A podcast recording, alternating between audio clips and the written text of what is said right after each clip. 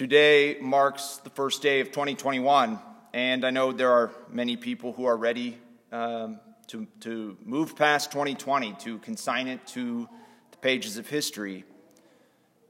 The sober truth is that the problems that we faced in 2020, they by and large remain. You know, the pandemic is still here, and even though we have hope of, of seeing its end in 2021, it's, it's not going away anytime soon.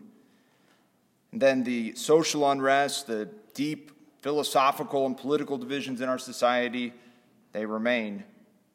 You know, it's enough that it can make us somewhat anxious, maybe overwhelmed. What are we to do about these problems? Well, I would say that the best thing we can do is to go to our mother, the Blessed Virgin Mary, by praying the rosary every day. And I know that sounds counterintuitive to the world. You know, these are real problems, right? And we're saying that the best thing we can do is uh, pray the rosary. But you know, there's precedence for this. Uh, when Our Lady appeared at Fatima, she appeared to three young children uh, in Portugal in 1917.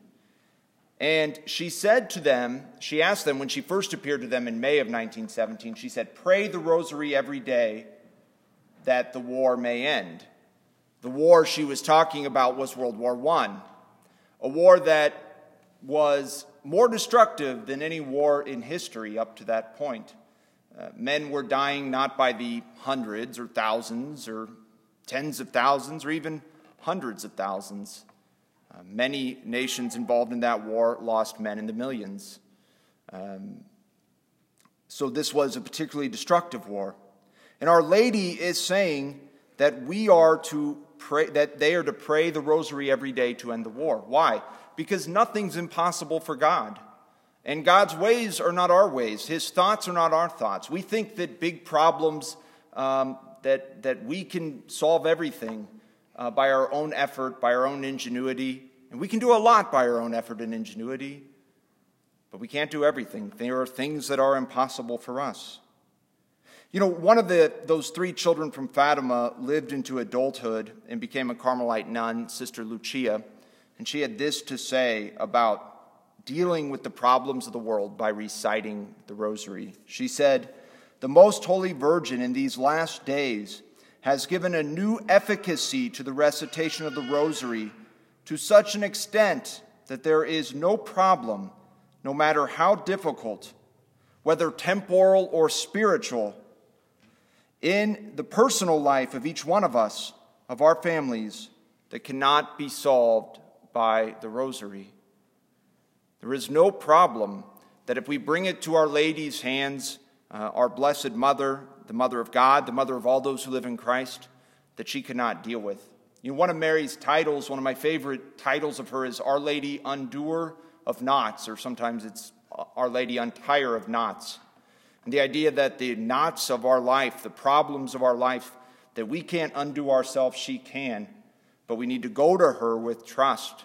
We need to pray this rosary every day um, and entrust our cares to her, whether they're small personal issues or whether there's something as big as the pandemic. You know, New Year's Day is a day when a lot of people start a, a New Year's resolution. It's a very good practice. I would propose that this year we resolve to pray the rosary every day but not just to pray it every day, to invite others to do this as well, to spread this devotion, to invite others to come to recognize that Mary, the Mother of God, is the mother of all those who live in Christ, and that she wants to bring us home. She wants to help us to become the saints we are created to be. So let's make and keep this resolution to pray the rosary every day and spread devotion to Our Lady, the Mother of God.